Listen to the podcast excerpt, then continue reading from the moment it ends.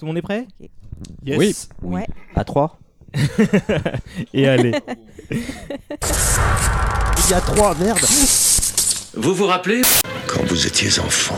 Votre émission de télé préférée. Vous vous amusez encore aux jeux vidéo, je parie J'ai passé l'âge de ces conneries. Je te propose un voyage dans le temps. C'était là dans le temps, c'était un tube. Cela me rappelle un tas de souvenirs. Je suis trop vieux pour ces conneries, moi aussi. Tous ces moments se perdront. Il n'y a qu'un moyen de le savoir. D'accord, faisons comme ça. La seule conclusion que je peux en tirer est Nous ne sommes pas trop vieux pour ces conneries. Nous ne sommes pas trop vieux pour ces conneries. comme tu penses. Nous ne sommes pas trop vieux pour ces conneries. Ouais, ouais.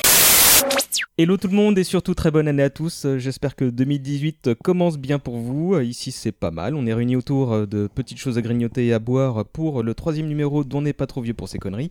Le concept de ce podcast c'est de réunir à chaque fois une petite troupe différente euh, pour se rappeler d'une œuvre chère à notre enfance euh, ou adolescence.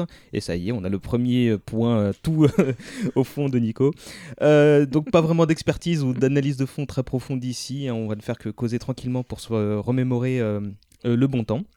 Euh, pas de conducteur ou de réelle préparation non plus, on va se laisser porter gentiment. Euh, autour de moi, j'ai trois copains qui ne se connaissent pas ou pas beaucoup, mais qui sont tous agréables à entendre, vous allez vous en rendre compte. Euh, bah, je vais vous demander de vous présenter en quelques mots. Je commence par Bruno. Salut mon nono. Salut Comment ça va? Ouais, Ça va très bien. Qu'est-ce que tu veux dire de toi pour te présenter? Euh, bah, je m'appelle Bruno, j'ai 47 ans et je travaille dans une maison d'édition. Merci. Ensuite, on retrouve deux personnes qui sont déjà venues au micro. Salut Nico. Salut. Comment ça va? Ça va, mais euh, je tousse. hein, c'est aussi le fait d'organiser des podcasts en hiver. Du coup, voilà, euh, Oui, je enfin, serai j'ai- amené à, à j'ai- tousser. Je vais pas te reporter juste pour attendre ta toux parce que sinon on n'enregistre jamais rien. hein. Bah, attends le mois de juin. Non. en même temps, t'as pris un gros pull d'hiver, donc. euh, Oui, il y a un très beau pull d'hiver. Et on retrouve également Arnold. Salut. Salut. Toujours traducteur. Toujours traducteur, absolument. Toujours très content d'être là. Je suis là de façon un peu improvisée sur cet épisode, mais c'est avec un très grand plaisir. Mais euh, plaisir partagé. Euh, et on va accueillir euh, une espèce d'invité d'honneur, la première qu'on aura au bout du fil. euh, euh, et je suis content qu'elle inaugure ce système qui a failli me donner une ou deux crises cardiaques, mais qui a l'air de fonctionner. Salut Faye. Bonjour, bah merci de m'avoir invité. Je suis très très content d'être là pour parler d'un grand film. C'est super. bah, tu es la bienvenue. Tu veux peut-être te, te présenter, dire qui tu es en quelques mots? Oui, euh, eh ben, en fait, euh, je suis quelqu'un de très très passionné, de très très nostalgique. J'adore parler de pop culture. Et en ce moment, je le fais euh, principalement dans un podcast qui s'appelle Geek en série, où ben, je parle de séries télé, qui est aussi diffusé sur Radio Campus Montpellier. Donc voilà, je suis envoyé spécial de Montpellier. Et j'en parle aussi via une chaîne YouTube qui pour l'instant est un petit peu en vacances, mais qui va revenir, qui s'appelle James et Faye, parce que donc je travaille avec mon comparse James, voilà. Qu'on salue également s'il est dans le coin. euh, Fais-lui des bisous. Oui. Bah là, il est un petit peu parti travailler de son côté, mais je lui dirai, il n'y a pas de souci. Mais a bien raison. Euh, bah, merci à toi de, de, donc de inaugurer euh, cette espèce de, de, de- de liaison à distance via des satellites qui ont coûté pas cher du tout. Euh, Voilà. on- dans les précédentes émissions, on a parlé d'un jeu puis d'un animé, et là, on va s'attaquer au grand écran et plus particulièrement à la saga de buddy movie euh, euh, par excellence, celle-là même qui a inspiré le titre de ce podcast. C'est bien sûr L'arme fatale.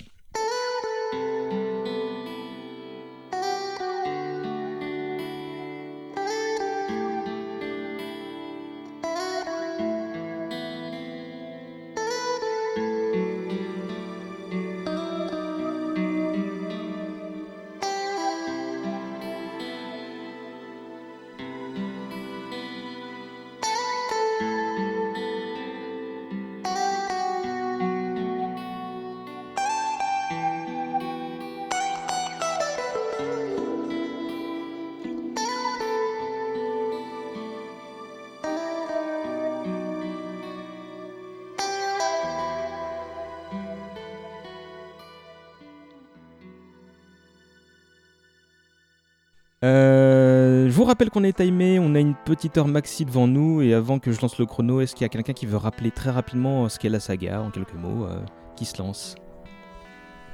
Cher maître. C'est une histoire euh, d'amitié totalement improbable euh, entre deux flics de la, la police de Los Angeles. L'un qui est euh, quelqu'un de particulièrement rangé qui a, qui a la cinquantaine hein, quand il débute la série. Je crois que la série commence au moment où il a pile 50, 50 ans, ans. ouais. Il fête son 50e anniversaire. Oui, il a 50 ans. euh, C'est ça. Tout rond. Et euh, donc, euh, donc euh, Murtaugh, il s'appelle.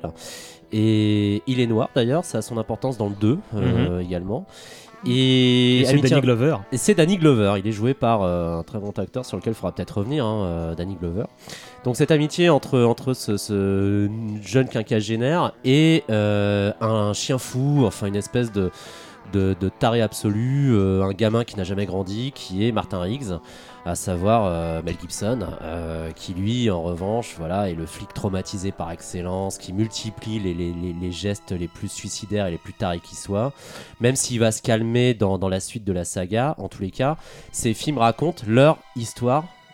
J'allais dire d'amour, non, d'amitié Euh, pure bah, c'est une bromance qui. Ah, qui- C'est une on peut romance. dire un peu. C'est de la- c'est de l'amitié pure, euh, voilà, et c'est ce qui définit finalement, ce qui va définir en fait ce que sera le, le- le buddy movie, à savoir euh, movie ça veut dire film et buddy ça veut dire copain. Petite référence à Garcia et Decaune. Apple Pie, quoi. Apple Pie. Apple Pie, euh, monsieur Mais Nico. on n'aura jamais réussi à faire mieux que l'arme fatale pour Epée du Movie.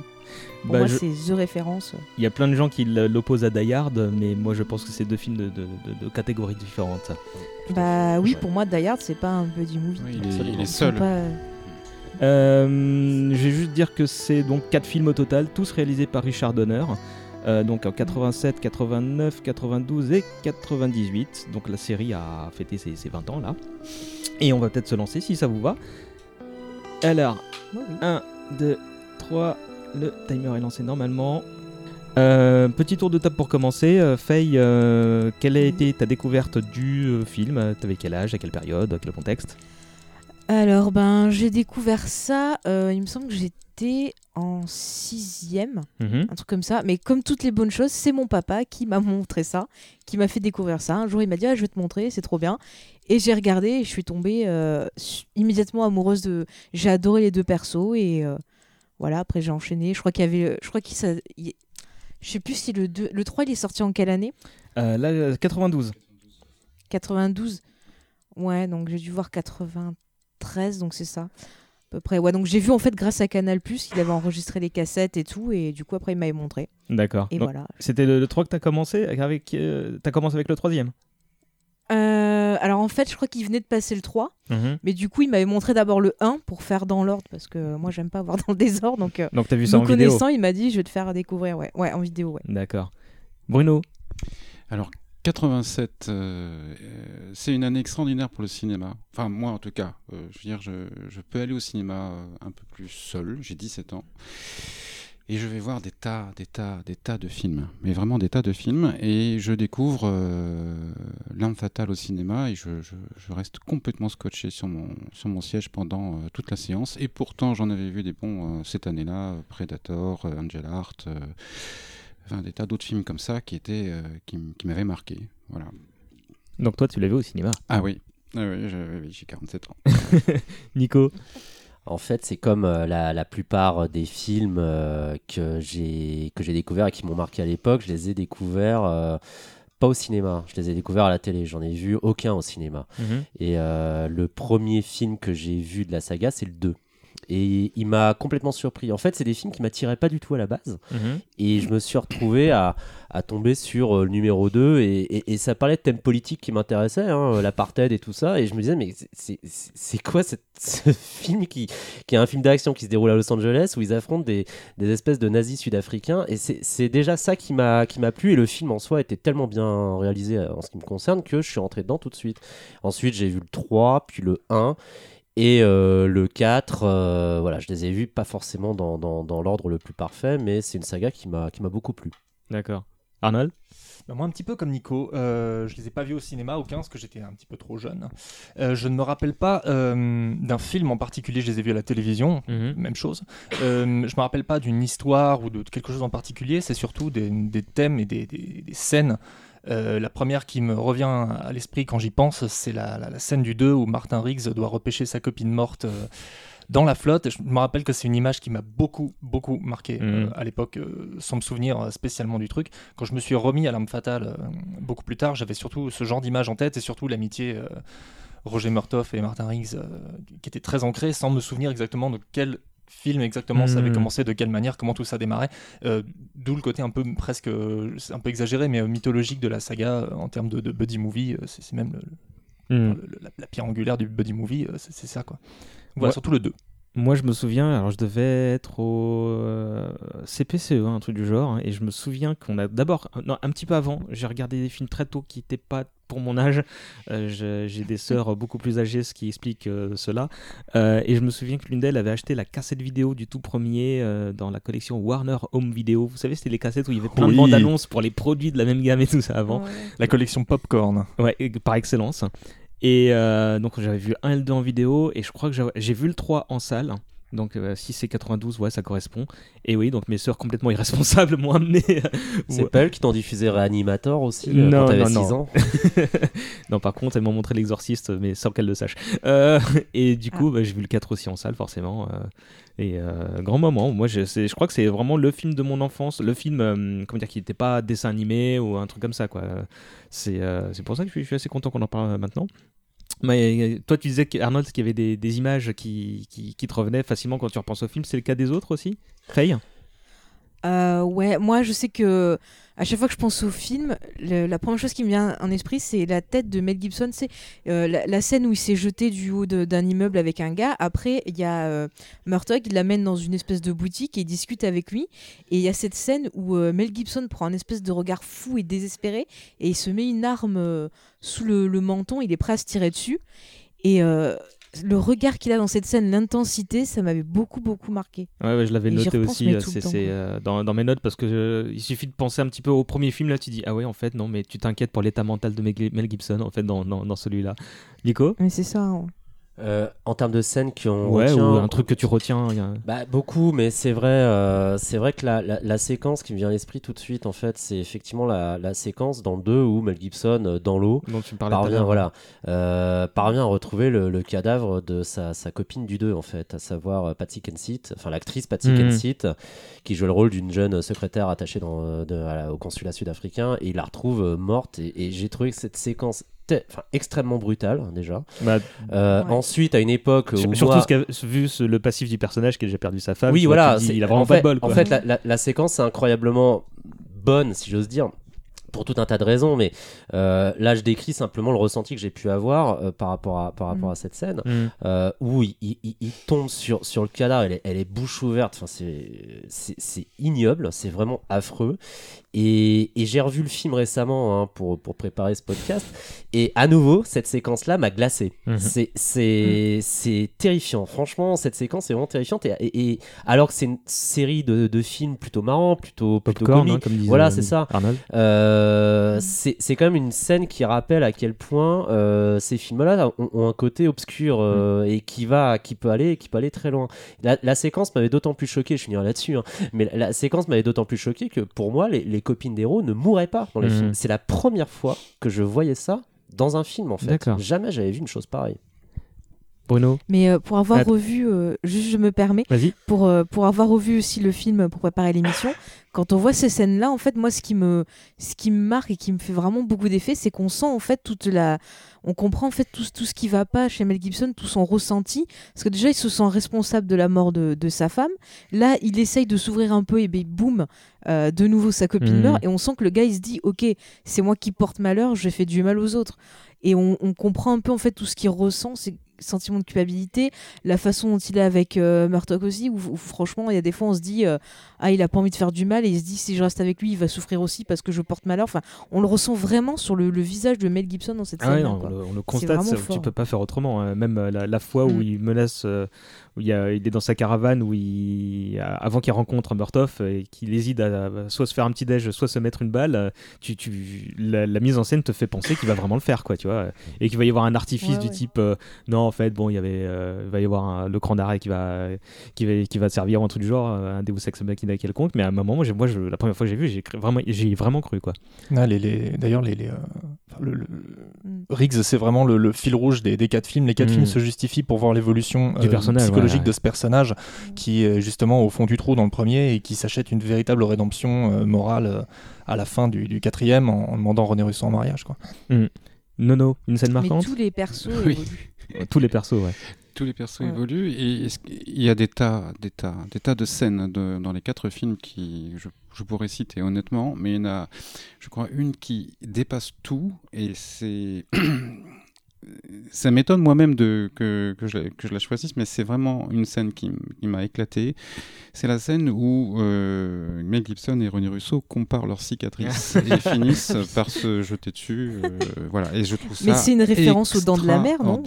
Euh, je sais pas en si quelque sorte, oui, Ouais. ils se Parce comparent que leurs dans les Dents de la Mer, euh, justement, il y a la même scène où on a euh, les- le perso de. Euh, Richard il Dreyfus. C'est pas Hollande Roy. Scheider et Richard Richard Dre- Dreyfus. non, euh, Roy Roy de Non, c'est le, le, Ah le pêcheur, euh, Oui. le, le loup de mer et machin qui se Quint. compare en cicatrices. Oui, enfin, à la différence qu'ils finissent pas par coucher ensemble. ou, ou alors, je- Oui, oui. Ça aurait été génial C'est dans une scène coupée des dents de la mer. Euh, Arrêtez de vous branler ou peur le, le, le truc qui me. Tu as commencé à, à parler de ça. On, bah, Faye et Bruno ont commencé à parler de ça, on parlait d'évolution des personnages. Euh, ce qui, moi, je. je- alors, c'est indéniable, et ce- c'est d'autant plus indéniable que c'est dans un cadre familial, parce qu'en fait, Riggs, très rapidement, euh, appartient à la famille de Murtoff.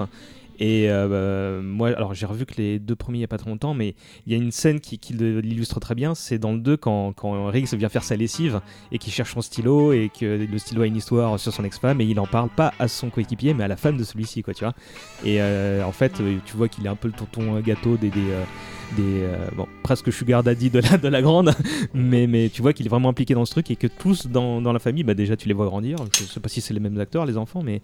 mais euh, Si. si. Si, si. Et, euh, mais c'est effectivement le retour à la vie de, de Martin Riggs, hein, qui, Mm. est, euh, qui est quelqu'un de profondément cassé, à la fois par le Vietnam et aussi par euh, la mort de sa femme. Et en fait, le premier, le premier film le montre encore complètement suicidaire avec une séquence extraordinaire, euh, Mm. vraiment. Où, où- où on- Plusieurs où- même, hein. où- au moins, en tous les cas, voilà, c'est vrai qu'il y en a plusieurs, mais il y en a au moins une qui, qui est extrêmement marquante où tu te dis, putain, il va se tirer une balle dans la tête. Enfin, vraiment, la scène est incroyable.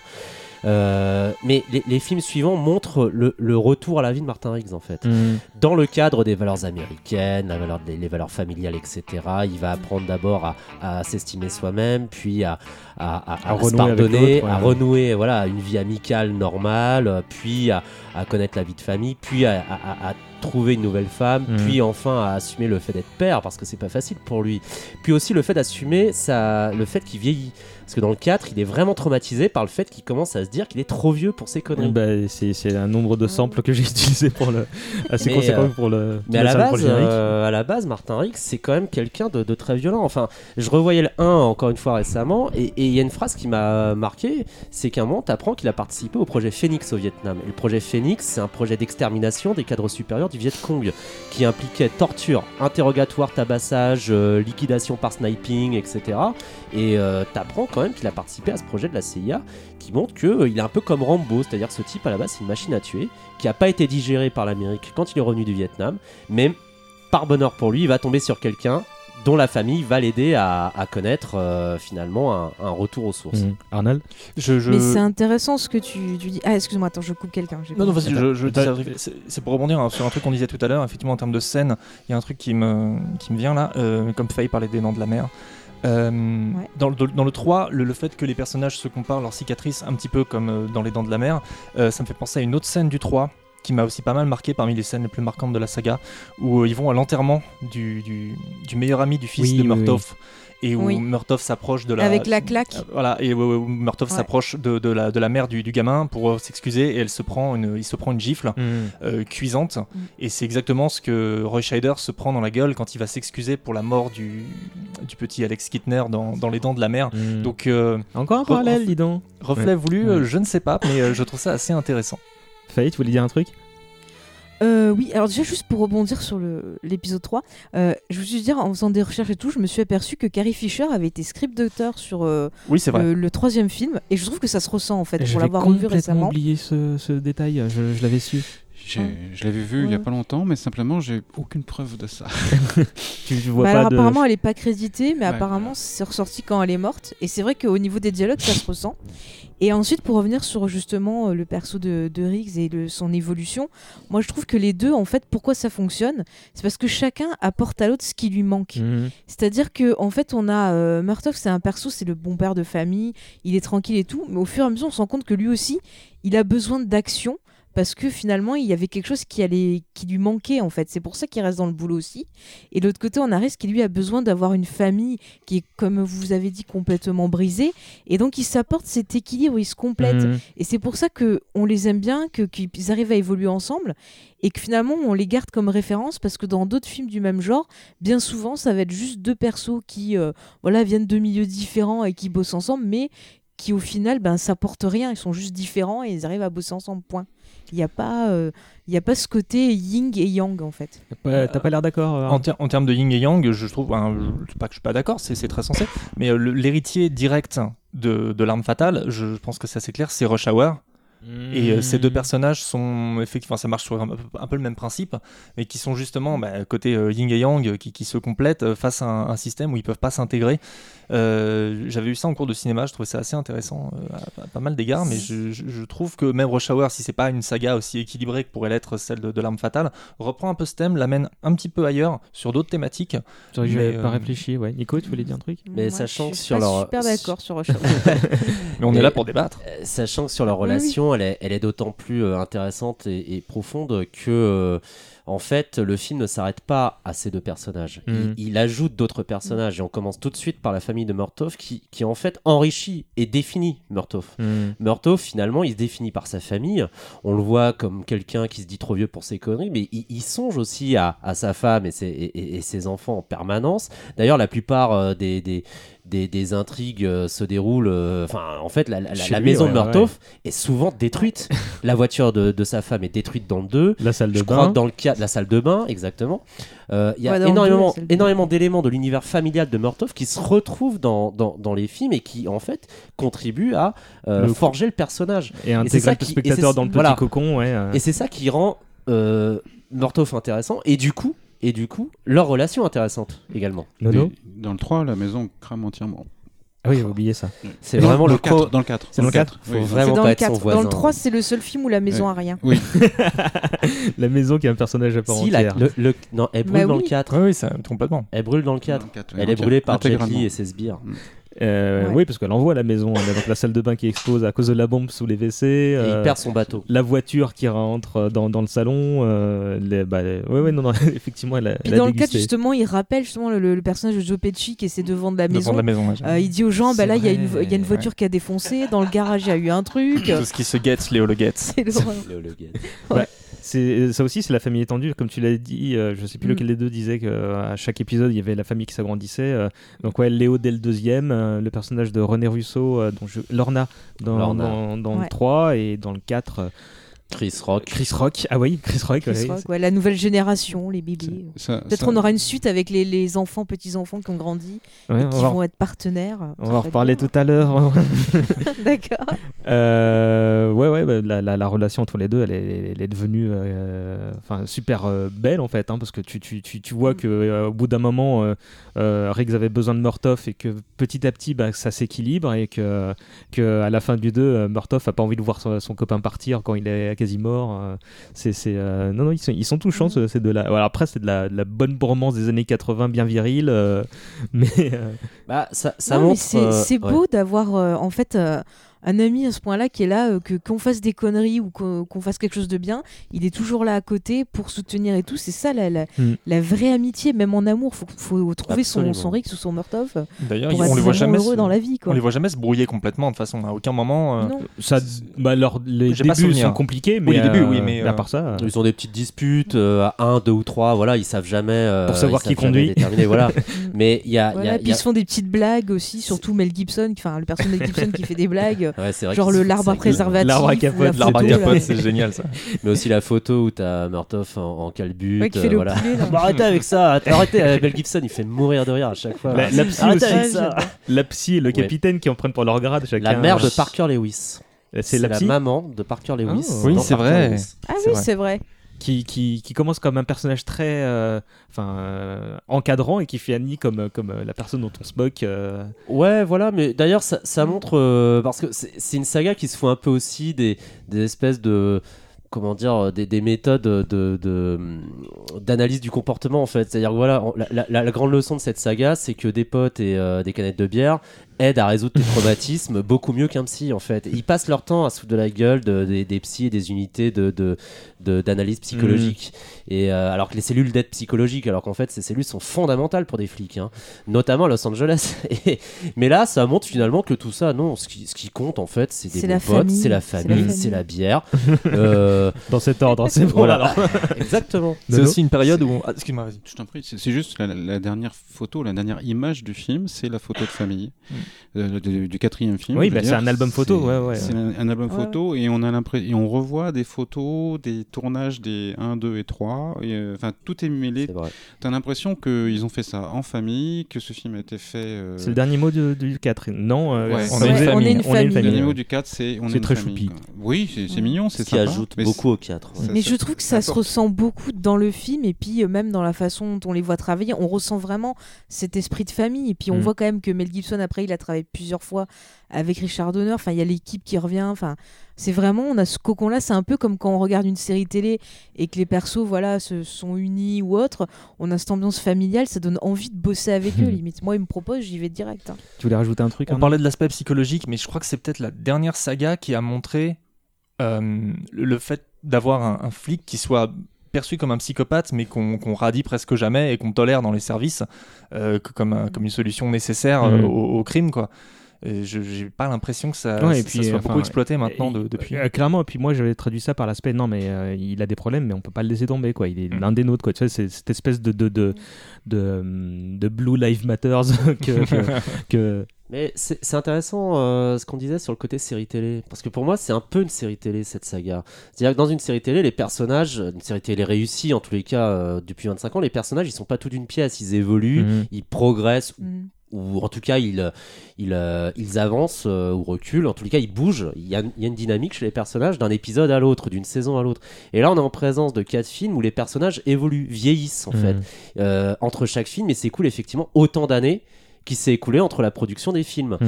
Et euh, vraiment, on est, on- on- moi, j'ai j'ai vraiment le sentiment euh, en, en voyant ces films d'être confronté à une, une, une petite série en fait de quatre films. euh, Alors voilà, ça, c'est qui- pas, c'était pas parti pour être construit comme ça. hein. Le Pas 2, du tout. Le 2 c'est fait Mais- parce que le 1 était un carton, le 3 s'est fait un tout petit peu plus tard parce que bah, fallait capitaliser, le 4 est arrivé bien plus tard. Quoi. Et pourtant, moi, si j'en Ouais regarde mais un, tu je vois regarde les trois ça, autres. ça se complète bien. quoi. On est obligé de voir tous les autres. Harry je peux pas regarder un seul, euh, je peux pas regarder un seul euh, arme fatale. Fate, si j'en mets un, je mets les autres.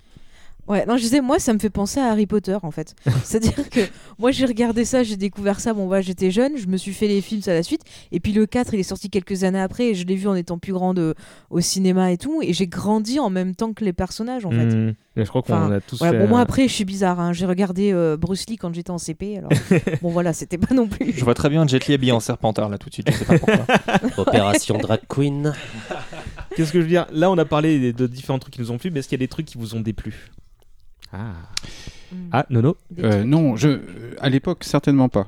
Euh, en revanche, Ah oui, euh, je pense qu'il y a un, il y a pas mal de, de situations, de dialogues, euh, de, de moments où on dirait qu'en 2017, c'est pas super politiquement correct. quoi. Euh, Oui, bah, bah, oui, je vois très bien ce que tu veux dire. Voilà. Il y a Euh, notamment une, une- une, c'est dans le premier ou dans le 2 où as, je crois qu'il y a euh, Murtoff qui essaie d'éteindre les flammes de Riggs et qui le, le, le palpe, tu sais, euh, et Riggs qui répond mais t'es pédé ou quoi, tu vois, Ouais. donc un, un- un grand franchouillard réplique, tu vois, qui, qui aujourd'hui quand tu rega- regardes ça, tu fais hmm. Oui, et puis le, dès qu'il y a des asiatiques, euh, c'est des tongs. euh, Mm. euh, voilà, enfin, ça, ça reste. c'est, Oui, bah, c'est voilà, c'est les années 80, 90. euh, bon, on se Mm. remet dans le contexte. Ça, ça a changé euh, fort heureusement. Comment dire, ça a un petit peu vieilli. Mhm. Faye? Ben, moi, pour les avoir revus récemment, il n'y a pas vraiment de choses qui, qui me dérangent. Peut-être dans le 3, quand même, des petites longueurs. Mhm. Mais après, euh, non, pas forcément. Je prends toujours plaisir euh, à les voir. Donc, euh, Voilà. Ah mais moi je prends un énorme plaisir à les voir. Je- Nico Il y a, il y a pas mal de choses qui me déplaisent, enfin, euh, pff, italique à déplaise, on va dire. hein. C'est pas, c'est pas forcément euh, très fort, mais euh, des, des éléments scénaristiques, enfin, les, les méchants qui agissent euh, de manière complètement invraisemblable, des vices de procédure en pagaille, enfin, au-delà de ça, enfin, des vices de procédure, par exemple, tirer sur quelqu'un pour lui retirer son immunité diplomatique, c'est un vice de procédure. Euh, mais, comment dire, oui, il y, a des a- il y a des aspects même politiques, entre guillemets, qui sont qui sont pas forcément les, les, les bienvenus ouais l'homophobie latente enfin le, le- les, les blagues sur les sur le côté gay de la chose mais bon, La misogynie aussi. la, la misogynie non c'est pas c'est Pas, pas les personnages. Hein, oui le- le- le- euh, bon, mais ce sont, c'est pas tellement. Bon, ce sont des films qui sont, euh, qui, qui sont certes assez engagés hein, Mhm. aussi. Hein. Ils s'attaquent, ils s'attaquent à l'apartheid dans les années 80. Euh, ils s'attaquent à la CIA dans le 1 d'ailleurs, en rappelant les petites magouilles euh, américaines pendant la guerre du Vietnam. Euh, dans le 4, euh, il y a des affiches. On tombe sur des affiches anti-NRA, le lobby euh, pro à feu. Ah. Euh, Bah, dans le 3 aussi, le côté les petits jeunes justement euh, Ouais. qui se retrouvent dans la rue avec des armes, euh, ouais, c'est pas bien contrôlé, il y a vraiment ce... Et surtout Après- dans le 3, c'est c'est un flic ripou. oui. Bon, Après, c'est- pas très original, ça, mais. ça insiste peut-être pas assez sur le côté euh, raciste de la police de Los Angeles qui était vraiment avéré au point que la, la police de Los Angeles était euh, considérée comme euh, le numéro un en la matière. hein. Mais bon, ça, ça a pas très loin en termes d'engagement politique, mais il y en a. Maintenant, c'est vrai que euh, c'est une série qui véhicule des valeurs américaines, la famille, etc. L'Amérique qui se défend contre des menaces étrangères, euh, sud-africaine dans le 2, euh, chinoise dans le 4. euh, voilà, bon. Mais c'est quelque chose d'assez classique et j'ai j'ai pas forcément envie de m'attarder En revanche, les, les scénars parfois ont des, ont des facilités, euh, ont, ont des points faibles. Je pense au 2 notamment. Le 2 qui reste mon préféré. Mais le, le 2, pour moi, il est gâché par sa toute fin. Dans la mesure où, euh, la, la toute fin, à, à la toute fin de, de- du film, voilà, Mel Gibson agonise, etc. Mais ils trouvent le moyen, tous les deux, de, de rigoler, de plaisanter là-dessus, alors qu'on sort d'une demi-heure de massacre pur Mhm. qui était une vengeance euh, euh, incroyable après un, un événement dramatique incalculable.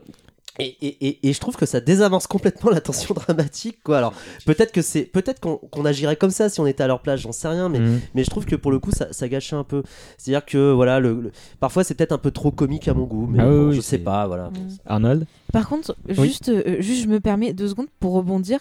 Euh, tu disais, ouais, sur le 2, il y a un détail quand même que, que je me rappelle qui m'a gêné un peu en revoyant. C'est que je trouve super pratique que, comme par hasard, le méchant, c'est lui qui a tué euh, la, la femme de, de, de Rick. Je trouve que ça sort un peu de n'importe où. euh, c'est déjà assez tragique comme ça qu'il ait perdu sa femme. Pourquoi rajouter cet arc narratif euh, Genre, hé, au fait, c'est nous qu'on l'a tué? Oui, c'est vrai que c'est un peu tout much. ouais, Je m'étais fait la réflexion en le revoyant. Arnold? La coupe de cheveux de, cheveux de Martin Riggs. c'est un, c'est un véritable scandale. Mais Je trouve qu'on n'en parle pas assez. Euh, de gel. Non, moi je les ai pas revus récemment, malheureusement, euh, je n'ai pas eu cette, euh, pas eu le temps, mais euh, je suis un peu d'accord avec euh, avec ce qui se dit de façon générale, oui, avec le recul, le, le- le fait, enfin, c'est c'est un groupe. Gros poncif de films d'action, Mhm. euh, l'opposition communautaire, euh, les, les, euh, les- les Asiatiques sont les méchants, les, euh, Russes sont les méchants, etc., les Afrikaners, ces machins, tout ça. Qui, qui aujourd'hui, euh, voilà, avec le recul, tu, tu peux tiquer dessus, mais euh, effectivement, si tu remets dans le contexte, c'est un peu comme, euh, bah, c'est un peu comme, euh, oui, c'est moi qui ai tué ta femme. euh, bon, bah, c'est comme euh, Batman, Tim Burton, c'est le Joker qui a tué les parents de Bruce Wayne. Bon, bah, Mhm. dans, le- dans le cas des années 80, il fallait bien commencer par quelque chose. Avec le recul, je veux bien accepter que ce soit. euh, C'est vrai qu'il faut, faut, faut voir ça avec la grille de lecture de l'époque. Mais voilà, mais- mais, mais c'est vrai que je, dit, je me souviens qu'à l'époque, je me disais, mais c'est normal qu'ils se font pas suspendre quand même ces gens-là parce qu'ils ils font quand même un nombre incalculable de conneries. Et parmi les gros, les poncifs aussi, euh, enfin les méchants qui savent pas viser quoi. Ouais. Gros poncifs de films d'action qui ils déchargent des, des- des chargeurs entiers sans, sans faire mouche une seule fois. Par contre, bah, Rick Zemmertov, ça touche. euh, c'est ça c'est classique c'est fait classique, partie de- des films hollywoodiens Mhm. Après, les, les méchants sont parfois remarquablement crétins. C'est-à-dire que euh, le- dans le 1, je, je, je comprends toujours pas euh, certaines actions des méchants. Dans le 2, le plan des méchants est débile. Alors, pourtant, encore une fois, c'est les méchants les plus abjects de la saga. hein, hein. Vraiment, ils sont ignobles et, et j'étais ravi de les voir crever euh, comme, des, comme, des, comme des rats morts, euh, butés par Riggs. Euh, alors je suis contre la peine de mort. hein. Mais pour autant, pour autant, ils ont un plan euh, qui, est, qui est extrêmement, euh, extrêmement débile. C'est quoi fait- déjà dans le 2 bah, je, ils, organisent un trafic de, de drogue avec blanchiment d'argent par le biais de- d'importation de, de, de pièces d'or sud-africaines, les, les fameux Krugerrands en fait, qui étaient d'importation illégale, hein, puisque ça faisait partie, euh, comment dire, les Krugerrands ne pouvaient pas être importés aux États-Unis parce que c'est parce qu'il y avait des mesures d'embargo contre Mhm. l'Afrique du Sud à cette époque. Mais je t'avoue que j'ai beau avoir vu le film à plusieurs reprises, je, je comprends toujours pas le plan des méchants. Et ils- ils- d'ailleurs, ils se permettent de, de se lancer dans une stratégie de la tension avec la police en butant les flics l'un après l'autre, alors que ça n'a aucun intérêt. Et un truc, Euh, c'est- quand j'ai un truc dont je me rappelle euh, quand tu dis ça, c'est que bah, quand, ils, y quand tous leurs collègues euh, y passent un par un, c'est qu'ils ont tous des super baraques les flics. Parce que autant ça s'explique pour Murtoff à la fin de la, du quatrième film, où on apprend que c'est sa femme qui, euh, qui entretient le ménage euh, de par ses activités secrètes, euh, autant euh, quand, quand, quand tous ses copains y passent, il y a la, la, la femme flic euh, cheveux bouclés et châtain là, c'est sa piscine qui explose quand même. Quoi, Ouais, les Donc, méchants sont au courant que la meuf elle fait toujours ses, ses petites activités nautiques le matin et ils dynamitent la piscine. Enfin, bravo les mecs.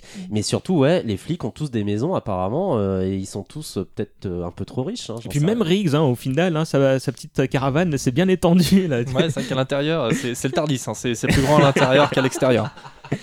Euh, C'est là que ça me rappelle la parodie où le gars il a une, une super. euh, Tu sais, il a sa, sa truc, Oui. tu rentres dedans, c'est super grand, C'est comme le Tardis ouais. quoi en fait. Ouais, c'est super grand. Bah, la des- parodie qui s'appelle Alarme, Alarme Fatale. Alarme fatale, ouais. Sauf que la meuf à l'intérieur, elle, euh, elle trouvait pas l'interrupteur, donc elle allumait des tas de bougies, je crois. Enfin, t'as des, t'as des Oui. milliers de bougies à l'intérieur. Mais t'as- t'as l'avatar de Riggs dans, dans la parodie qui, qui s'en va, qui sort de, de- de- du, du lit avec la nana et, et il se lève et il fait Mais qu'est-ce qu'il y a? Ça ne va pas fait Non, c'est juste une de ces balades que j'ai envie de faire tout nu quand je, quand je, quand je Ah oui, suis tout seul à poil et tout. C'est Emilio Estevez. Emilio Estevez, Ouais. ouais, j'allais le dire. Et euh, ah oui, ça me revient aussi quand ils sont suivis. Tu sais qu'en fait, les terroristes sont dans la banquette arrière. euh, Vite, tournons. Non, c'était. Ça parodie bien le, le sujet de base. Euh, comment, la, la, comment ça va Ils vous poursuivent encore ces films euh, aujourd'hui? Est-ce qu'il y a une manière euh, qui, qui vous fait dire ça Ça me rappelle trop l'arme fatale? Est-ce que c'est. euh, Euh, bah. hmm. Moi, à chaque fois que je vois un film, euh, un buddy movie, j'ai toujours le même réflexe de me dire, quand même, l'arme fatale, c'est quand même vachement mieux. Euh, même si on n'en Ouais, fait pas voilà. beaucoup aujourd'hui des buddy movies. euh, mais- Les autres? Ouais, c'est vrai que l'arme fatale, c'est la référence en matière de buddy movie, donc inévitablement, j'en vois un. Je pense à euh, bah, la référence du coup. Euh, C'est rien, ça veut dire qu'on est à la moitié. On a le voilà. temps. Ah, d'accord. Et euh, qu'est-ce que je voulais dire? Ah, je suis choqué. Euh, non, mais c'est. C'est, pour moi, c'est des films qui ont un petit intérêt aussi sur l'état du cinéma dans les années 80. Enfin, pardon de parler, ça c'est le côté historien qui ressort, mais je trouve que c'est Mm. vachement intéressant sur la manière dont, dont- dont l'Amérique se représente dans ces films, en fait. Encore une fois, hein, sur les valeurs familiales, etc. L'Amérique réganienne qui est de retour. Euh, la, la gestion du, de l'aspect euh, guerre du Vietnam, tout ça, c'est, c'est, quelque chose qui, qui, m'intér- qui, qui m'intéresse profondément à revoir, en fait. Euh, au-delà de l'aspect très bien réalisé pour moi enfin il y, y a- il y a des scènes de combat notamment qui sont complètement euh, primitives en fait hein, Mhm. pratiquement dans le 1 et le 2 Euh, pour revenir d'ailleurs sur, sur le 2 moi j'étais plutôt content qu'en fait il tombe sur le tueur de sa femme moi j'étais d'autant que le tueur de sa femme c'est quelqu'un c'est un méchant qui, qui n'est qu'un sbire mais qui a, une Mhm. certaine, euh, qui a une certaine classe en fait c'est un acteur irlandais en plus je crois qui jouait le rôle de ce sud-africain euh, Peter Forstedt euh, dans, dans le film il s'appelle moi ça m'a ça m'a plutôt plu parce que ça fait partie certes des, euh, des canons un peu classiques, euh, encore une fois, du type qui retrouve le, le tueur pour pouvoir mener euh, sa vengeance, mais ça m'a pas, ça m'a pas déplu du tout en revanche. Voilà, ça permettait de régler ses comptes. Nono, un truc à dire? Euh, y a des... enfin, je pense que c'est une série de films qui va me suivre toute ma vie parce que je ne peux pas entendre en compte jusqu'à 3. On peut. Je suis trop vieux pour ces conneries. Enfin, je le Mhm. ressens encore plus euh, que j'ai pris un bon petit coup de vieux. Là. Euh, des tas de références de, de ce genre euh, immédiatement me font penser à ces, à, à ces films. Voilà. Et récemment, bah, la, la série télé. on va, on va y revenir dans un instant. Moi, moi c'est le saxo, en fait. Dès que j'entends du saxo, je pense à l'arme fatale, parce que c'était euh, Ouais. l'instrument, euh, comment dire, premier de, de la bande-son, quoi. Euh, blague à part, je, je- je fais une association directe. Euh, du coup, peut-être... Ah ouais, c'est- c'est pas bête, hein, c'est pas bête. Ouais, ouais, Mais par contre, moi, il y a un truc que- que- qui m'a frappé en revoyant les films maintenant, c'est que j'ai l'impression que le, le, le film parle du, cinéma d'action lui-même, c'est-à-dire qu'on a euh, le personnage de Riggs qui est un peu genre un surhomme. Enfin, il possède plein de techniques de combat. il- on parlait de Rambo tout à l'heure. On a Rambo qui rencontre un gars qui est Monsieur Tout le Monde.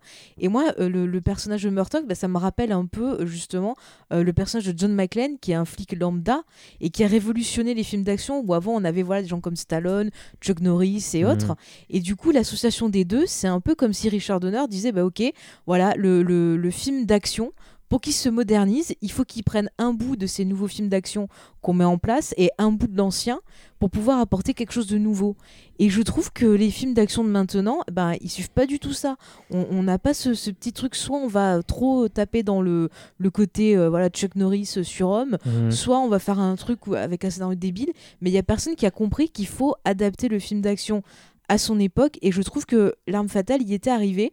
Et, et si ça fonctionne encore maintenant c'est qu'ils ont réussi à aller plus loin à rendre ça limite un peu intemporel quoi. Je quand je vois des films d'action maintenant je le compare beaucoup à mes deux références qui sont l'arme fatale et Die Hard Je suis assez d'accord avec ce que souvent, tu bah, dis. en euh, euh, D'autant que tout à l'heure, je, je, je, je remarquais qu'il y avait énormément d'erreurs du, type euh, Riggs va faire sauter la maison du, du trafiquant de drogue et c'est pas grave, hein, fuck it, Mm. je suis toujours en service. Euh, et- mais les incohérences des films d'aujourd'hui sont tiennent pas sur, euh, sur ces petits éléments, tu vois, qui font avancer l'intrigue de manière grossière, mais tiennent sur la, sur, tiennent pas justement plutôt sur les personnages qui sont pas aussi bien caractérisés en fait, tu vois. Et du coup, euh, euh, bah, c'est Shane Black qui a fait les deux premiers, et qui, qui a vraiment lancé l'impulsion et qui a fait que je pense qu'on les a beaucoup appréciés ces deux-là. Euh, tu voulais réagir sur un truc, Nico? Euh, oui, parce que en fait, ces films-là, ils interviennent aussi dans, dans un contexte où euh, on sort du, du on est en train de sortir du genre cinématographique du mec bodybuildé qui euh, défonce des méchants extraterrestres soviétiques, euh, boxeurs, n'importe quoi, euh, ou vietnamiens, euh, qui avait, qui, qui lui-même s'était substitué au genre du film Commando dans les années 70 en fait. Et là, euh, là, ce qui était, ce qui était vraiment euh, génial avec l'arme fatale, c'est que là, pour le coup, euh, Monsieur Tout le Monde, effectivement, rencontrait, euh, rencontrait une machine de guerre et euh, faisait que finalement, le, comment dire, on pouvait redémarrer un nouveau genre cinématographique à partir, euh, à partir de ça. Mais en fait, je crois que ce qui, ce qui définit, la, la- la séquence qui pour moi définit en fait toute l'arme fatale, c'est la séquence, encore une fois, dans le 2, je suis désolé d'y revenir, mais c'est la séquence des toilettes, qui est, qui est extrêmement célèbre et qui, en fait, c'est une, c'est une séquence qui est extrêmement, qui est extrêmement à la fois très marrante parce que c'est ridicule, je veux dire, hein, crever sur ces chiottes, c'est vraiment, c'est vraiment con. Je veux dire, euh, Et les, les- les Lannister le savent très bien d'ailleurs, mais vraiment, euh, c'est, c'est, euh, comment dire, la, la séquence est à la fois très drôle pour le côté ridicule de la chose et en même temps très dramatique, c'est-à-dire qu'on voit leur, leur, leur amitié euh, atteindre des niveaux euh, complètement incroyables. en Oui, fait. parce qu'il dit non, non, je le laisse pas tout seul, je reste avec lui le temps qu'on connexion et tout Mais ça. je trouve ça presque émouvant en Ouais, fait. Enfin, ouais. Vraiment, je suis, je suis, j'ai un peu le cœur serré, mon, mon, petit cœur d'enfoiré, et, et toujours un peu serré en, en- en voyant cette séquence où tu vois notamment, et c'est là que c'est, c'est là que tu vois que c'est très très bien casté. Hein. Enfin, tu Mm. vois Murtaugh qui sort à, à Rix, et écoute, je voulais dire un truc, et, finalement il le dit pas. Le dit pas. Et l'autre, qui- et l'autre, il sort un truc du style je sais. Je sais, je Ouais, sais, je tu vas pas crever enfin. Ouais, Ouais, ouais. De toute façon, t'es t'es pas un mec à crever sur des chiottes. Et, et vraiment, la, la- la séquence est à la fois bouleversante et super drôle. Ouais. Et, pour moi, c'est c'est la- l'alchimie parfaite entre l'humour et le drame qui caractérise toute cette série, en fait. C'est D'ailleurs, j'ai employé, le mot série. Faye? Je disais, en fait, c'est vachement bien dosé ce côté, justement, humour-action. Et bien souvent, maintenant, dans certains films, on a trop l'humour qui ressort au dépend de l'action. Je vais prendre juste un exemple, là, dernièrement, euh, quand j'ai vu Thor Ragnarok, j'y pense parce que euh, on avait des choses qui étaient euh, dramatiques avec, voilà, l'histoire de Kate Blanchett et tout, et qui étaient constamment désamorcées par un humour qui était trop présent et qui cassait tous les enjeux qu'il y avait derrière. Et que ce soit dans d'autres films d'action ou autres, on a souvent ça. Et quand on voit que maintenant la référence de films d'action pour certains, c'est les films là avec euh, Vin Diesel, Fast Fast, and Furious. Furious, moi ça me rend triste. Parce qu'il y avait une certaine magie dans l'arme fatale.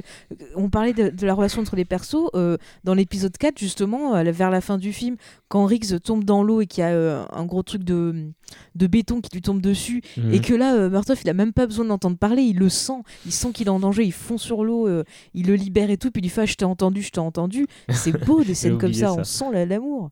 Et l'autre Ah. Fast and Furious, c'est juste Oh, on est une famille. Bah super, on y croit vachement. hein. enfin voilà, c'est triste quoi. Ah, moi, euh, non, je sais, euh, je, je pensais à un semblait- truc par rapport au film, euh, au film d'action, enfin au genre film d'action, euh, qui est que les, les, euh, les films de Richard Donner, j'ai l'impression que les héros de l'arme fatale sont, sont pas des, ce qu'on appelle des, euh, des héros réganiens de, de, de l'époque de Reagan, ce que montrait beaucoup McTiernan. par exemple, dans, Mhm. dans le, avec, avec Bruce Willis dans les, euh, les Die Hard, euh, ou avec les incarnations, les diverses incarnations de Schwarzenegger ou Stallone. Et après L'Arme Fatale 3, deux ans après, il y a Last Action Hero qui est sorti de McTiernan, qui lui-même faisait des références euh, méta Pardon au cinéma, qui est un film sur le film d'action. C'est- Et c'est le même scénariste que- que c'est le même- ouais. Le même scénariste, et c'est ce qui me fait euh, Ah, penser c'est Shane Black le- aussi D'accord, je Ouais, savais pas. Oui, oui, c'est Shane Black, ouais. Et qui me fait penser Ouais. que le quatrième est justement un peu différent et va un peu au-delà justement du fait que bah, le film d'action euh, est arrivé à un tournant et que, que, Mm. que ce, ce type de héros-là est mort. quoi. Mm. De- D'où l'aspect euh, vétéran de, de Murtoff et, et Riggs dans le 4 qui est, qui est très intéressant. Ouais, mais c'est ça, parce que dans le 4, on a justement, ça a sorti à une époque où il y avait euh, Jackie Chan voilà, qui arrivait aux États-Unis, euh, Tigre et Dragon, enfin d'autres choses comme ça. Et finalement, on avait de nouveau euh, une nouvelle évolution du film d'action. Et là, justement, on retrouve ce message-là dans le film, à savoir, bah voilà, on est deux types de films d'action face à un, un troisième, comment on va faire pour survivre? Mm. Et c'est un peu ça aussi, et je trouve ça super intéressant. Euh, avant de vous demander euh, votre épisode préféré, moi, il y a, je me souviens d'un dernier truc qui, qui me poursuit encore, bah, c'est la qualité du doublage de l'époque et les voix des, des- des deux protagonistes principaux qui sont. Jacques qui- Franz, Jacques et Franz, Richard Darbois. Merci. Ouais. Qui, qui franchement, euh, enfin, je, je, aujourd'hui, euh, bah, je pense qu'on est tous dans le même cas. On préfère regarder en VO, mais, mais euh, Non. non. Ah, non. VF, VF. Ah, VF. C'est comme Non mais je parlais, je parle en général, je pas, forc- pas forcément de ce film. Ah, mais par contre celui-là, ouais, je le regarde tout le temps en VF si j'ai- je suis amené à le revoir quoi.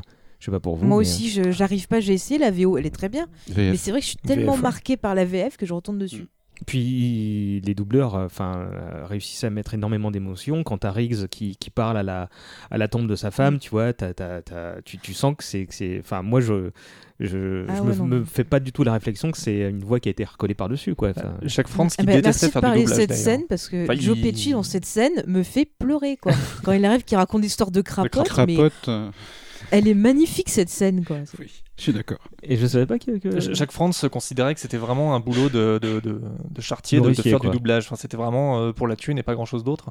Et c'est euh, justement euh, des mecs comme Vincent Cassel et Jean Dujardin qui lui ont dit Non, mais tu déconnes, nous on a vu les, les VF. hein, et euh, c'est, c'est, non pas une influence, mais c'est quelque chose qui nous a vraiment beaucoup marqué. Donc, euh, si, si, euh, le doublage c'est très important ce que tu fais. Donc, depuis, le mec a un peu réévalué. euh, ce- ce qu'il Bah, tant mieux, ils ont bien fait de lui dire ça ces gens-là. Bon bah du coup votre épisode préféré, hein Faye, pour que tu commences. Euh, ben, je vais pas être original. Hmm, je sais pas, j'hésite entre le 1 et le 3 parce que le 3 il y a beaucoup de choses qui me font rire. Mais je vais dire quand même le 1 parce que ça a été un, un tournant. Mhm. Nico? Le 2, euh, je crois que tout le monde l'a compris, pour l'aspect euh, pour l'aspect politique euh, des choses, euh, l'intrigue aussi, malgré ses faiblesses, que j'aime beaucoup, euh, la séquence de le meurtre de Patsy Kensit, euh, qui était vraiment la, la, la- la jeune femme innocente euh, avec laquelle Riggs pouvait espérer euh, peut-être euh, sortir de sa dépression. euh, Très euh, honnêtement, j'étais voilà, pas bon. content qu'elle meure, mais c'est vraiment bon, c'est un personnage un peu. euh, bah, Mais ouais, mais c'est une simplet, per- un peu- c'est- oui, pas, très, non, mais- pas très nuancé quoi. Non, mais c'est une personnalité pure et, et innocente et, elle subit un, un sort, mais vraiment ignoble en fait. Et Mm. en plus, l'une des pires pour moi manières de mourir. Et euh, voilà, mais, mais pour tout un tas de raisons, le, le 2 Hmm. et le 4 qui suit. Bruno? C'est c'est très difficile. Le, le 3, euh, c'est le premier qui me vient à l'esprit. Le 3 et euh, le 4 pour la découverte, parce que je- j'ai découvert l'acteur ce- donc au cinéma pour la première fois de ma vie de, de. Bah, Je pense que c'est le cas de beaucoup. Hein. Arnold? Alors, en toute objectivité, je pense que le 2 est le meilleur. En toute subjectivité, le 4, en ce qui me concerne. Je trouve qu'il euh, boucle très bien l'histoire, donc c'est ça qu'on va sûrement parler du potentiel cinquième épisode, mais pour moi le 4 boucle très très bien les, voyages de, tous les personnages. Et euh, niveau humour, il est incroyablement drôle. Euh, la, la scène la plus drôle, on en parlait avec Nico pour moi, est, est dedans, c'est celle du dentiste. Euh, Ah oui. que je me remets euh, toujours avec plaisir, euh, que je galère à C'est- trouver. Je crois qu'elle est sur Dailymotion, mais, Mais, je pourquoi t'as dit que c'était mon gendre Parce que je le suis euh, C'est que du bonheur. et, c'est que- et voilà, et toutes ces Le séquences-là c'est sont, qui arrive qui fait j'ai mal au cul, j'ai mal au cul. Et, euh, et que même si les méchants sont très unidimensionnels comme d'habitude et que c'est regrettable, la prestation de Jet Li est vraiment très très bien. Il décroche euh, pas deux mots, mais il est très intimidant et beaucoup plus que tous les autres méchants qui euh, Il est ramènent- impressionnant. ouvrent leur gueule euh, à tort et à travers. Et puis il y a des Ah mais la, Jet Li il est super impressionnant. la il a, scène d'action il a euh, une quand il bat à trois à la fin, coups. très très impressionnante. bah, Ils y vont, ils y vont de guerre lasse en plus. Bon bah qu'est-ce que t'en dis On va peut-être crever. Bah pff, allez, on y va. Quoi. à, à moins que tu, tu te sois consommateur de, de HK Magazine de l'époque où tu as pu le, voir hein, dans des prestations bah, locales où tu, où tu comprends que le mec, bah, c'est le nouveau Bruce euh, euh, pour, euh, qui pour les arts martiaux, pour les films d'arts martiaux. J'imagine que beaucoup de gens l'ont vu dans ce film-là, c'était mon cas aussi. Et euh, tu te dis que c'est pas humain ce qui se passe, euh, c'est- ce qu'il ce était capable de faire, quoi. Et que c'est bizarrement que c'était pas dans un film, euh, comment dire, euh, bah, d'action hollywoodien que t'attendais bah, des prestations de kung-fu, mais en fait, bah, ça permet de- d'illustrer bah, qu'ils sont vieux, que, que ils auraient peut-être 10 ans de moins, ils auraient peut-être pas réussi non plus à l'avoir euh, parce que c'est vraiment deux catégories différentes. Mais euh, moi, je saurais pas répondre à, à la question parce que bah, euh, c'est toi, Faye, qui disais que bah, tu, tu le considères un peu comme une série et effectivement. euh, je- j'ai des moments favoris, tu vois, euh, mais est-ce que j'ai un film préféré? Et je trouve tous assez équilibrés. Avec, il y en a le 2 et le 3 ont des longueurs. euh, le 4, faudrait que je le revoie. C'est celui que j'ai le plus envie de revoir parce que c'était bah, le, le- le- les au revoir au personnage. Justement, la, la, la, la, fin est tellement parfaite, euh, tout est bouclé. Tu, tu, il n'y avait pas de fil euh, rouge sur, l'ensemble de la série, mais ils étaient tous autonomes. Mais quand tu vois ça, tu dis, ok, bah, je leur dis au revoir de la meilleure des façons, quoi. Ce qui, ce qui va nous faire forcément parler du, du- du- de l'éventuel cinquième épisode dans un instant. Euh, mais juste avant, euh, tout le monde a répondu à la question Oui, tout le monde a répondu. Euh, ouais, parce qu'il y a eu avant le. on- alors, on a appris qu'il y aura un, un potentiel cinquième épisode, mais il y a avant tout une série télé. Et je, je sais pas s'il y a des gens autour de cette table. Alors, je sais que Nono la regarde. Est-ce les autres, non? Non, j'ai pas osé. Alors moi j'ai testé, mais je ne suis pas fan du tout. T'as Voilà, regardé si. les Alors- premiers épisodes, c'est ça? Alors j'ai regardé euh, ouais, les premiers épisodes de la, la saison 1 et j'ai pas du tout accroché. Alors déjà j'ai un problème avec euh, Monsieur Wayans.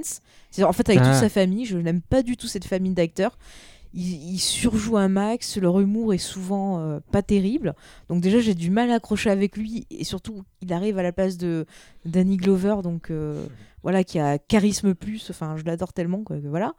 Et puis les histoires j'ai pas trouvé ça génial et je sais pas il manque quelque chose quoi. C'est c'est- c'est pas pour moi quand je vois cette série c'est pas euh, Rick Semmertov c'est c'est deux gars qui essayent de faire pareil. D'accord. Enfin, Nono Toi, t'as été plutôt positif, j'ai l'impression. Euh, carrément.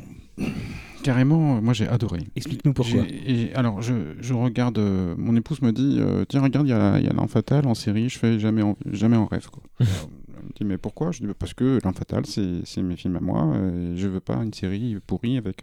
voilà. Et euh, de guerre lasse, je regarde un petit peu, euh, je fais plein de choses en même temps. À un moment donné, j'ai tout posé, je suis resté assis. Je me suis dit, mais merde, ils ont fait, ils sont dans l'esprit, ils sont dans l'esprit des films. Et je n'arrive pas à comprendre comment tu ne peux pas aimer. je suis pas, je suis pas, euh, je suis peut-être pas objectif, je sais pas. Les acteurs, les acteurs sont, sont, sont ce qu'ils sont, mais ils sont dans ce, dans ce contexte d'histoire qui me donne l'impression de re- revoir euh, quelques éléments des films que j'aurais pu louper, quoi, quelque part. Je comprends euh, ce, que, ce que tu ressens. Après, c'est peut-être par rapport euh, à ton rapport par rapport avec la saga, ce que tu aimes dedans. Moi, c'est vrai que je suis extrêmement attachée aux, aux personnages, enfin aux acteurs et tout. Et les... je retrouve pas les émotions que je ressens euh, quand je les vois jouer. Je retrouve pas les émotions euh, dans la série, enfin des films, je sais pas ce que je veux dire. Mhm. C'est vraiment, j'ai un ressenti euh, particulier, tu vois. C'est comme si c'était des oncles, des copains, des trucs comme ça. Et qu'on me les avait remplacés par des clones euh, ou des faux sosies de la nuit des sosies de TF1, tu vois. c'est- J'arrive pas à m'attacher à eux en fait. Et le, le lien avec les personnages, pour moi, c'est quelque chose d'important. Mm. Je, je- je comprends. Je comprends. Moi, je, je- je pense que tous les épisodes ne, ne se valent pas, mais dans l'ensemble, il y a des moments où je suis surpris à ne, ne plus faire la différence. Alors, je, Ah ouais, à ce point-là euh, ouais, Mais, c'est parce qu'ils ont le même euh, jeu, ils, ils les imitent ou non. Ah non, ils les éliminent pas. Non, non, non, ils sont pas ressemblants. Je suis d'accord avec euh, Danny Glover est 100 fois mieux que, que l'acteur qui joue dans la série. J'en suis, euh, je suis bien conscient. hein, voilà. Mais je sais pas. Il y a des moments, je sais pas si c'est lié au texte, je sais pas si c'est lié aux situations. Il y a des moments ils ont réussi à me faire oublier. Il y a une alchimie entre eux quand même, donc Ouais, ouais, je trouve. Je C'est- trouve. C'est le même scénario, c'est-à-dire que lui il revient de, de- bon, c'est pas le Vietnam, ça doit être l'Afghanistan ou un truc du genre. ou, Oui, le, euh, le, le personnage que, qui, qui Murtaugh, qui, euh, est- est- il, il a l'air un peu plus jeune, sauf qu'il a un problème cardiaque. D'accord. Ah, donc il, il, euh, est, il est limité sur ses exploits physiques. Voilà. C'est là. Et euh, l'autre, bah oui, non, c'est le même genre. D'accord. ouais, complètement le même genre. Et on a deux Et saisons là. juste, j'ai Oui. une question. J'ai une question, excusez-moi. Euh, Shane Black, il n'a pas participé euh, à quelques épisodes en termes d'écriture? Ah, c'est- possible, alors là, Il me semblait l'avoir lu, mais je suis plus sûre. donc. Ce serait, pas, ce serait vraiment pas surprenant parce que moi j'ai retrouvé un état d'esprit dans certains épisodes. Je pourrais pas dire lesquels, je l'ai vu qu'une fois la saison euh, comme ça. hein. Il y a qu'une saison pour le moment? Ben, je sais qu'il y en a une Il y en a deuxième, deux, je euh, crois. une deuxième, mais j'ai pas vu du tout la deuxième. Et Arnold me laisse entendre que c'était annulé ou- Euh, non, j'ai cru voir, hein, je suis pas sûr. Je, je crois voir que. C'est Rush pas- Hour qui a été annulé, me semble-t-il, en salle. Ah bah, Il y a une série Rush Hour? Oui. Ouais, avec. euh, ça, il me semble qu'il y avait John. Shaw dedans. J'étais Ah, pas au courant. Question vite fait, comme moi j'ai pas encore regardé la série, je me demande est-ce que c'est euh, des one shot ou est-ce que c'est continu et est-ce qu'il y a des euh, Il y, a, il y a un fil rouge. Oui. est-ce qu'il y a des caméos euh, de... Alors, Qu'est-ce que c'est qu'un caméo? Si, Caméo, c'est une apparition euh, éclair d'un participant au média original. Donc euh, est-ce que euh, Mel Gibson ou euh, Je- Non, M'étonnerait. hein. Danny Non. Glover apparaissent Non, dommage. non, non, je les ai pas vus. Mais ça aurait été drôle. Ça aurait été drôle, oui. Non, ça aurait été drôle. Si la série n'est pas terminée, euh, c'est encore possible. Bon bah du coup, euh, on va laisser les gens se faire leur, leur idée. Oui, euh, voilà, je pense, je pense que chacun peut voir Mm. euh, la série comme il veut. Moi, je, dis honnêtement, pour que je sois, enfin, je me sente obligé de laisser tomber ce que je faisais. J'ai l'air reculon pour le regarder. Je me dis, il faut lui donner sa petite chance quand même à cette série. De D'accord. toute façon, c'est toujours important de se faire sa propre, son propre avis. C'est un truc qu'on dit beaucoup dans Geek en série. C'est voilà, on vous, on vous explique pourquoi nous on aime ou on n'aime pas, mais faites-vous votre avis et après venez en discuter parce que c'est toujours intéressant. Bon et du coup, est-ce que vous, euh, un cinquième épisode par l'équipe originale, ça vous tente? Faye, vas-y. Euh, bah alors en fait ça, ça dépend, mais c'est vrai que j'aimerais bien qu'ils poursuivent le côté familial avec, comme je disais tout à l'heure, les, les, les enfants, petits-enfants qui ont grandi ou autres, euh, qui euh, peuvent faire équipe, je sais pas, qui peuvent être dans la police ou le, avec le personnage de Chris Rock, enfin, essayer de trouver un moyen de, de, de continuer ça, de faire une espèce de, de legacy, enfin je sais pas. Mhm. Parce que quand même, Mel Gibson et Danny Glover, pour être flics maintenant... Bah, il- Voilà, il- c'est un il- peu- si leurs personnages ont le même âge qu'eux, ça fait que Gibson a 62, Glover 72. Alors, euh, le personnage de Mel Gibson, je crois, il est censé avoir 38 ans, et Mel Gibson, il avait 30 ans quand il a joué. Ouais, en plus. Ouais. Ouais, Et mais, mais ce qui m'inquiète dans tout ça, c'est Richard Donner qui a 87 ans. Après, euh, Voilà. Arnold me Moi- disant. Moi, je disais, euh, si à 80 ans, on, rate- on laisse Ridley Scott faire toutes les conneries qu'il fait en ce moment, on peut peut-être laisser Richard Donner euh, Ouais. tenter quelque chose. quoi. Ouais, il a une carrière quand même assez honnête, Richard Donner. Je Ah crois que le tout plus à fait. film que j'ai Mais- vu, c'était dans Je- ces derniers, genre les voyageurs du temps, là, euh, le couloir du temps, je sais plus comment ça s'appelait, voyageurs du temps. Les voyageurs du temps. Et Nico, toi, t'as- t'as- tu t'es mis un flingue dans la bouche. euh, quand- Ouais, parce que pour moi, on peut, on peut se passer du 5. Pour moi, pour le coup, ils sont trop vieux pour ces conneries. Euh, ils sont largement à On retraite. jamais trop vieux. oui, mais là, là en l'occurrence, le 4 finissait. C'est un, peu- c'est un peu comme faire Indiana Jones 4 après la séquence de fin de la dernière croisade. Et 5. Ils vont en faire un cinquième, hein, donc, euh, Non, mais arrêtez, mais arrêtez là. Non, mais- Oui, c'est officiel. hein. Eh oh. avec Harrison Ford. Eh oh, je suis asthmatique, donc ça veut dire que je suis un peu cardiaque. Là. Mais il y aura pas non. Shia LeBeouf, ça c'est déjà bien. C'est pas faux. Ouais, mais en tous les cas, pour revenir, pour revenir sur le 5, non, je pense, je pense qu'on peut, pour moi, s'en passer. C'est euh, vraiment le 4 finissait euh, euh, magistralement, en apothéose, tout ce que vous voulez, cette, cette saga. Arnold? Puis quand on voit les revivals euh, du moment qui sont pas toujours super, Bah, Mm. Le truc, c'est que c'est possible, si c'est les mêmes équipes qui sont en place, c'est tout à fait possible de faire quelque chose. Je pense que Mad Max Fury Road l'a bien prouvé. Euh, mais euh, je pense, comme Nico, qu'on peut parfaitement s'en passer. Toujours est-il que s'il sort, euh, bien évidemment que j'irai le voir. Je serai probablement le premier dans la salle. Mais euh, oui, je sais pas, Mel Gibson coûte pas euh, la même chose. euh, il a quand même un peu baissé dans mon estime au niveau de son idéologie, ce monsieur. Mais euh, pourquoi pas euh, pourquoi pas je, reste ouvert. Pareil, je, peux que me faire ma propre idée si le truc se fait, mais je trouve que l'histoire est très bien comme ça. Euh, Thématiquement, elle se joue, elle est très bien. Maintenant, un nouveau jalon à cette histoire, je suis pas certain. Euh, wait and see en ce qui me concerne. Moi, je pense que si, ça, sort un jour, j'attendrai un, DVD tranquillement pour le voir. Ou une rediff euh, sur une chaîne. Pour moi, la dernière image, c'est la photo. Mhm. Bah, c'est une photo, par essence, c'est figé. Et vrai. je suis, je suis un vieux con, je sais. Et je suis... Non, non, non, mais Voilà, je- mais je, Je suis assez d'accord avec moi, toi en ça fait. hein. s'arrête là. Quoi. Parce que c'est ce que je disais tout à l'heure, la fin du 4 elle boucle tout. euh, euh, Tout à fait.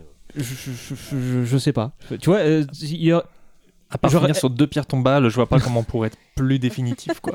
Non mais tu vois, je pense que j'aurais eu la même réaction si le, le, le, le 5 aurait été lancé deux ans après le 4, tu vois, parce que le 4 bouclait trop, tu vois. Donc euh, bon, je, je- mais après je suis comme toi, je pense que j'irai le voir par pure euh, nostalgie et envie que ce soit bien, en, et en me disant que ça risque de, de pas l'être. euh, bon, on va voir quoi. J'ai pas vu Die Hard 5, hein. donc euh, vraiment, voilà. Non, je mais pas sûr, euh, voilà, mais t'as vu Die Hard vois 4 J'ai- j'ai- Ouais, j'ai pas détesté. J'ai Non, pas mais détesté le non 4, plus. il est à peu près regardable, Ça mais le existe, ce 5, 5? c'est pas possible. Putain, j'ai Le 5, j'ai voulu aller le voir au cinéma, mais j'avais envie de me pendre. Il faut, les- il laisser Jack Ma- John McCann le faire, c'est tout. Enfin, c'est- Je vous laisse très gentil. Je, je vous trouve très gentil avec le 4. hein. Enfin bon, euh, bah on est à 7-8 minutes de la fin. euh, donc on, à moins que vous vouliez rajouter quelque chose, euh, on va peut-être se euh, conclure là. Quelqu'un a un mot de Euh, la bah si quand même j'ai envie de dire que le un truc qui m'a fait rire c'est dans le 3 on n'a pas parlé la, la série fait pas mal de références Mhm. et dans le 3 il y a une référence à Mad Max dans la course poursuite au, au début où on a euh, Ah, les rails. Qui est avec une fille en voiture et elle en fait en, en VO elle dit euh, I am the je peux- enfin je vais le dire en français en français de elle dit- en gros elle dit qu'elle est l'aigle de la route quoi donc comme dans Mad Max J'ai oublié. Dolores. ouais elle est trop bien Super drôle ce personnage. Bon bah la question Ouais. rituelle, euh, ça se revoit encore pas mal aujourd'hui, euh, L'arme fatale. Très bien. ah oui Ouais, totalement Carrément. En termes de mise en scène, euh, je trouve que ça va. Casting parfait. euh, voilà, non, j'ai rien à redire Mm. sur la sur l'aria. Mais question, Ah, mais c'est subsi- génial mais question subsidiaire, est-ce que ça se voit pour la première fois aujourd'hui? Ça dépend Oui. du spectateur, c'est plutôt à lui de s'adapter, non? Mhm. Ah oui, parce que je l'ai fait. Enfin, James ne, les connaissait pas. Et en fait, au début, il voulait pas trop trop regarder. Et puis en fait, comme je l'ai, je regardé pour les revoir, il était à côté de moi. Et donc, du coup, il a commencé à regarder. Et il a vu en bout du 4 et il s'est marré comme pas possible. Donc, je pense que je vais réussir à lui faire regarder les autres. Donc, euh, je pense que oui, ça peut se voir. Mm, J'ai fait pareil avec ma compagne, on a vu les deux premiers là, et elle est plutôt partante pour voir la suite. Après, ça a pas l'air de, de, de, de la mettre sur un niveau de, de comment dire, d'épanouissement euh, sensoriel dans tous les sens, mais en tous les cas, elle a bien apprécié euh, le- les deux premiers. Quoi. Et comme je, je trouve que le 3 et le 4 sont tout aussi euh, comment dire, regardables, on va se faire ça d'ici peu. Bah, merci les enfants. Merci, à toi. Merci à toi. Bah, merci, ouais. Bah, euh, c'était un plaisir de vous recevoir, c'était encore un bon moment. Euh, bah, le, le- on va faire le petit tour de table habituel de fin. Euh, Faye, si tu veux commencer par rappeler euh, qui tu es, quelle est ton actu, euh, où est-ce qu'on peut te retrouver? Alors, ben, si vous voulez euh, me retrouver, ben, vous pouvez. Si vous voulez avoir un peu, en gros, la page centralisée de toutes mes activités, vous allez sur Facebook en tapant James et Faye ou sur Twitter en tapant Amical du Geek. Sinon, euh, si vous voulez écouter donc Geek en série, qui est un lundi sur deux en podcast et sur euh, Radio Campus Montpellier, donc vous pouvez nous suivre aussi par Twitter ou Facebook. Et puis sinon, pour écouter l'émission, bah, vous nous retrouvez partout, euh, iTunes, euh, PodCloud, SoundCloud, euh, Deezer, enfin c'est super. Et puis bah, là, la dernière émission qu'on a sortie, on a parlé de la série American Vandal qui est passée sur Netflix, que je vous conseille, qui était très très drôle. Voilà, et puis ben, bientôt, vous pourrez retrouver notre, notre cher présentateur César qui va venir nous faire un petit coucou pour parler d'une grande série. Oui, oui, c'est vrai, bah, ce sera bientôt. euh, je vous donne rendez-vous là-bas du coup. Et euh, il y a, bah, tu reçois euh, plein de gens intéressants. euh, le dernier épisode sur Buffy était euh, forcément long parce qu'il y avait Yael, mais forcément intéressant parce qu'il y avait Voilà. Yael. Mais très très intéressant, oui. Bah, Yael, elle est venue aussi nous faire un petit coucou euh, dans Comics Discovery, qui est l'émission que présente James, où je vais de temps en temps. On a fait une spéciale Star Wars, et c'est pareil, on a fait euh, bien deux heures, voire plus deux heures et demie de podcast dessus. C'était génial avec elle. Bah, merci pour ta présence encore, Faye. Eh ben de rien, merci de m'avoir invité. J'ai passé un très très bon moment. Je pourrais encore en parler des heures et des heures de l'âme fatale, mais bon, Bah, je vais être sage. Tu reviendras parler certainement d'un autre sujet euh, qui reste à déterminer, mais t'es t'es la Oh bah bienvenue. écoute, avec plaisir. Tu sais, moi, je, la nostalgie, c'est c'est ma passion. Surtout les années 80, les dessins animés, tous les trucs à la con, je suis là. Oh, Il y en aura des trucs à la con. On va même faire des trucs un petit peu plus sérieux, mais on en reparlera plus tard. tu, tu transmets l'invitation à James, évidemment. Ok, ça sera fait. Nono, toi, est-ce que tu as une actu? Est-ce que tu veux. euh, Non, moi je suis un gars du passé, je n'ai aucune actu. T'as pas de réseaux sociaux? Non. Non, non, non, bon, je- j'ai un, j'ai un Facebook, voilà quoi. D'accord. Toi, en librairie, euh, Nico? Ouais, la, la guerre germano-soviétique et la, la guerre du Pacifique, euh, toujours, euh, toujours en librairie. Et, et ça se vend bien. Mais en revanche, voilà, j'ai pas de compte Facebook. je suis aussi un homme du, du passé, voire du passif hein, pour ça. Voilà. Oui. Arnold? Bah, merci déjà de m'avoir convié euh, de Bah, façon toi, tu restes, de toute façon. euh, en- voilà, de, de cette, de ce petit épisode improvisé pour ma part. Euh, moi, vous pouvez retrouver euh, mes articles euh, sur la pop culture et le cinéma sur superpouvoir.com et également sur ma page consacrée au cinéma et à la littérature fantastique qui s'appelle La Grande Entrée, euh, dont je viens d'ouvrir, euh, pour laquelle je viens d'ouvrir une chaîne avec mes premières vidéos sur, euh, sur ce thème. Ah, c'est toi, j'ai regardé. C'est lui. C'est vachement bien La ce que tu fais. Merci beaucoup. t'a retrouvé. Ça fait plaisir. Le premier, le premier sujet de ta vidéo, de ta chaîne, c'est Le premier sujet de ma chaîne, c'est un film qui s'appelle The Old Dark House, euh, La Maison de la Mort. C'est un film de 1932 de James Whale qui a réalisé Frankenstein, pour, euh, pour les plus... euh, voilà. Et euh, la deuxième vidéo est une petite vidéo test sur un livre qui m'a été confié par J'ai lu, c'est le Colorado Kid de Stephen Oh. King. Donc euh, c'est encore très imparfait au niveau de cette chronique, euh, mais ça va se... Il y a, ça, ça il y va a se- un putain de gros potentiel, comme je te l'avais dit. ça- voilà, ça s'appelle Hanté sans frapper, cette euh, petite euh, chronique qui sera euh, consacrée au- à la littérature. Euh, donc pas mal de projets vidéo qui arrivent, euh, ça débute, je ne suis pas vidéaste, j'ai appris euh, ces derniers mois euh, comment, euh, comment on, s'occupe- on fait pour gérer un, un première, pro, un première pro. Mais euh, ça pas mal de démarre choses, très très bien en tous les donc cas. euh, c'est très gentil, merci beaucoup. Donc voilà, vous pouvez me retrouver là, et puis euh, sur le podcast suivant, et à chaque fois que César viendra euh, me proposer de boire un café chez lui, avec grand Tu, plaisir. tu mettras un lien pour que. Oui, puisse- oui, bien sûr. Comptez sur moi. Euh, on va se quitter en musique, évidemment. Euh, je crois que Sting est tout indiqué euh, pour se dire au revoir, à Ah, moins que vous ouais. ayez une, une Du objection. saxophone. Enfin, aucune. Et euh, Ah non, mais la chanson de Sting, c'est la meilleure. Franchement, je l'ai je l'ai Merci. sur mon. Pour vous dire la vérité, je l'ai dans mon MP3, dans ma liste de, de, de lecture et je l'écoute très souvent. Eh ben, écoute, c'est reparti pour un- une nouvelle écoute. Encore merci à tous les quatre. À très bientôt. Et euh, bah, euh, au revoir les gens. Euh, merci de nous avoir écoutés. Et bah, dans 15 jours pour parler. cette fois, on va parler musique. Ce sera plus particulièrement d'Ayam et de l'école du micro d'argent. Et on retrouvera Arnold. D'ailleurs, on va enregistrer ça très vite. Allez, gros bisous tout le monde.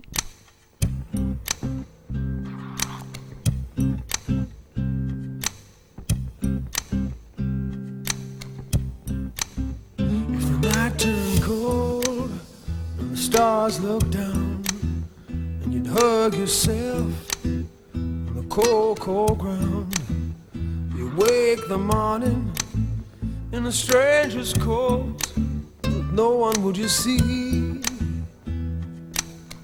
You ask yourself, who'd watch for me, my only friend?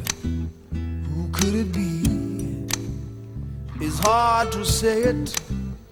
I hate to say it, but it's probably me. When your belly's empty and the hunger's so real, you're too proud to beg and too dumb to steal. You search the city for your only friend no one will you see. Ask yourself who'd watch for me. A solitary voice to speak out and set me free. I hate to say it, I hate to say it, but it's probably me. You're not the easiest person ever got to know. It was hard for us both let our feelings show. Some would say, I should let you go your way, you only make me cry. But if there's one guy, just one guy, laid down his life for you and I, I hate to say it, I hate to say it, but it's probably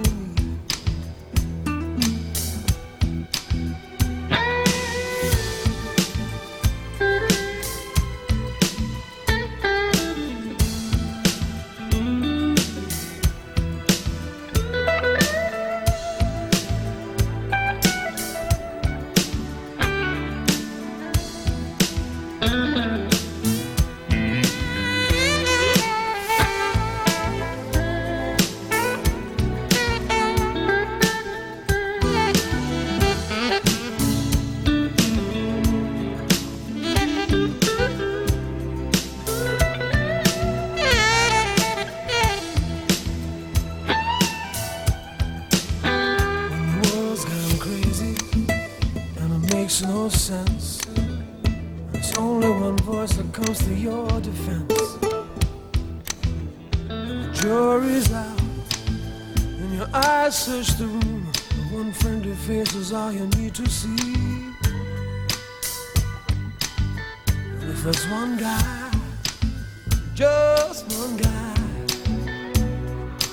laid down his life for you and I. I hate to say it, I hate to say it, probably me. I hate to say it, I hate to say it, but it's probably me. I hate to say it, I hate to say it, but it's probably me. I hate to say it. I hate say, say. It's probably me. I hate to say it. Hate to say it. I hate to say it. It's probably me. Probably me. It's probably me. I hate to say it. I hate to say it. It's probably me.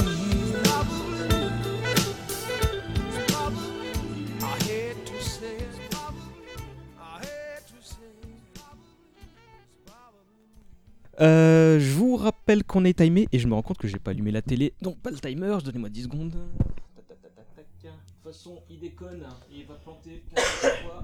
Oui, t'as le droit de tousser pendant ce temps, Nico. Je tousse à 3 Frôler la catastrophe. hein.